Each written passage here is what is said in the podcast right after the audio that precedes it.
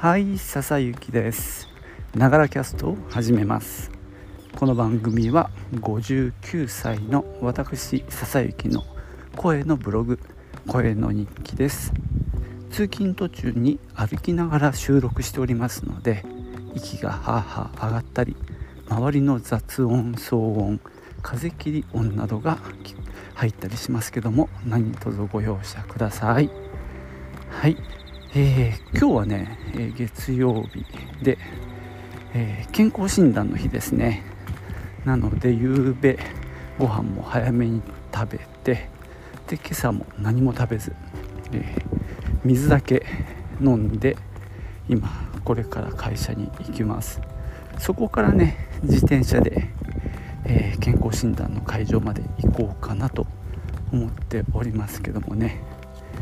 まあ検診はいいんだよね。あの当日は。怖いのはその結果が届く日ですね。やっぱこの50代後半になってくるといろんな数値が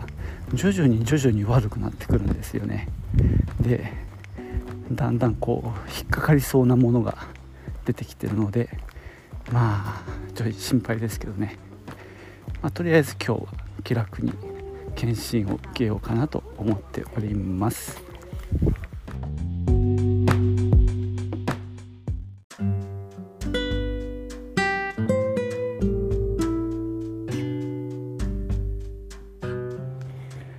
今日はですね先日見に行った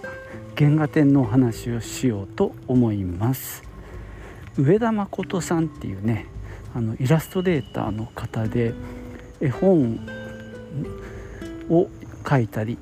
あるいは絵本の挿絵をねたくさん手掛けられている方なんですね。場所はですね、えー、高城静岡市高城、えー、溝落交番のね蓮向かいをちょっと南に行ったとこにあるひばりブックスコーヒーっていうねお店です。とってもねおしゃれなお店でよくね、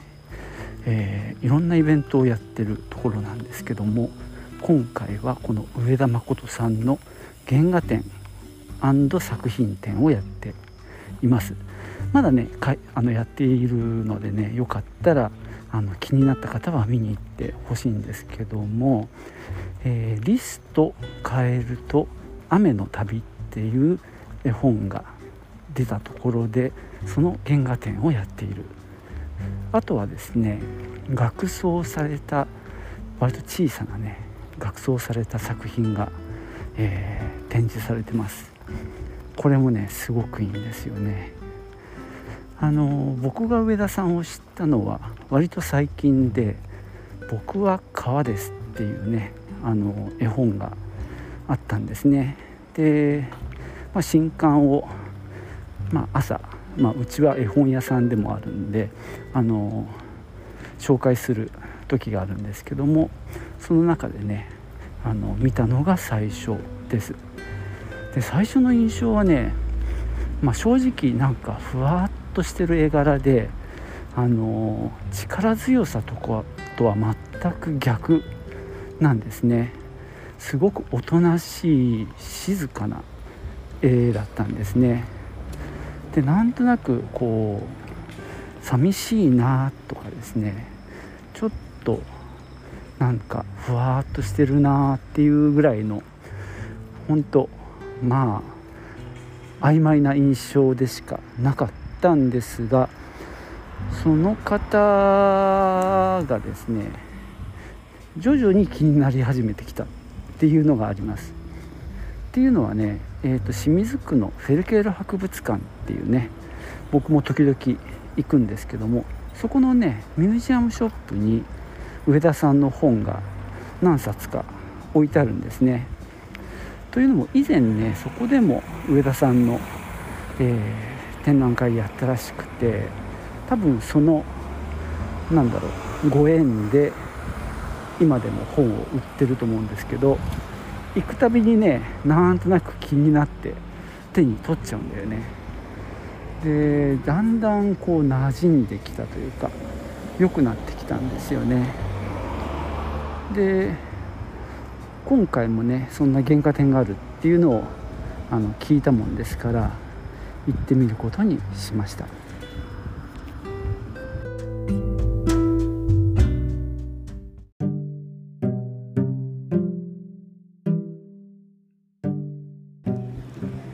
えー、ひばりブックスさんの展示コーナーって、まあ、こじんまりとしてるんですけど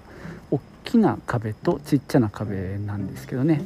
大きい方の壁は先ほどのリストカエルの「雨の旅」の原画が飾ってありまして、えー、小さい方の壁には、えー、額装された、まあ、書き下ろしというか一点物ですよねの作品が飾ってありました。まあ原画はねやっぱりあの絵本の原画って見る価値があるなって僕はいつも思うんですけどもやはりなんだろうその水彩の淡い感じがねほんと生で見れるんでねすごく味わい深いなと思うんですけども、まあ、僕がとりわけ惹かれたのはその額装された方ですね。ほんと10センチ角とか、まあ、小さな額の中にえー、っとねほんとなんだろう水に浮かんだボートの絵とか、まあ、あの人らしいモチーフが描かれているんですけども絵本の原画よりもちょっと色味が濃くってちょっと濃密な感じでしたね。まあ、見てると例えばシルビッツの「夜明け」とかあるいは田村茂さんとかそういった人の作風も思い出すような感じでしたね。あるいは僕の好きなフォロンっていうねあの画家さんがいるんですけどもそういった色使いあと世界観もなんか近いものを感じましたね、まあ、水がテーマになってることが多いんですけどもでさっき言ったようにその水に浮かんだボートの絵とかすごくね静かな感じですよね。なんかガチャガチャしてない世界。そういったものがこう小さな額の中なんですけどね。あの世界が表現されていましたね。めちゃくちゃいい。これはね是非見てほしい。その絵本とはまた違う良さがありますんでね。あのえっ、ー、とね来週ですね12日まで開催中なんでねあのよかったら行ってほしいなと思います。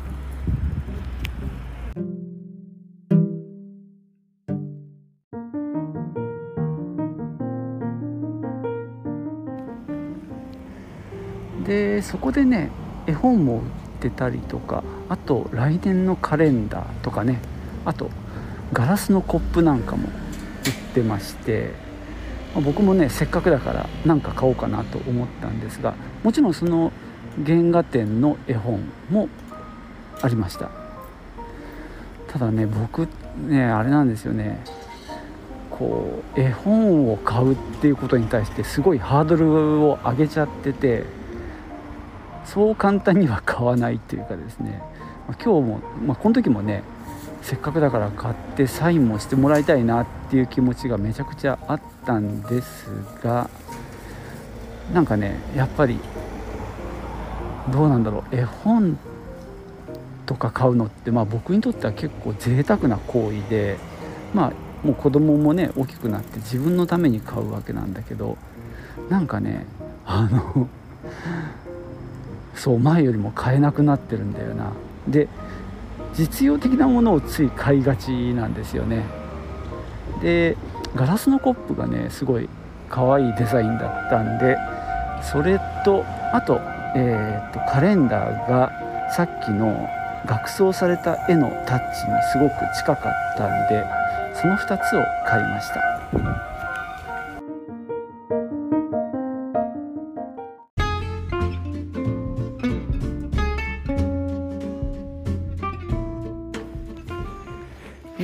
そうやってね買い物をした後ですね上田さんがいらしたので少しねお話を伺うことができたんですよ。で実は一番知りたかったのしょうもないことなんですけどどこの出身なのかなっていうのを知りたくてなんかねいろいろ見ると静岡県までは書いてあるんだけどねで確かめたら天竜でしたねなんか天竜僕昔仕事で行ってたとこところなのでちょっとね嬉しかったんですけどね。あのボートをやってたらしいんですよ。あの天竜に船吉良ダムっていうところがあってそこであの本当あのレース用のっていうのかな。あの細い本当にあの人が乗ったらバランス取れるのかなぐらいの細いボートがあるんですけどもそれをねやってたそうです。でそのねいや始めた理由が面白かったんだけどその湖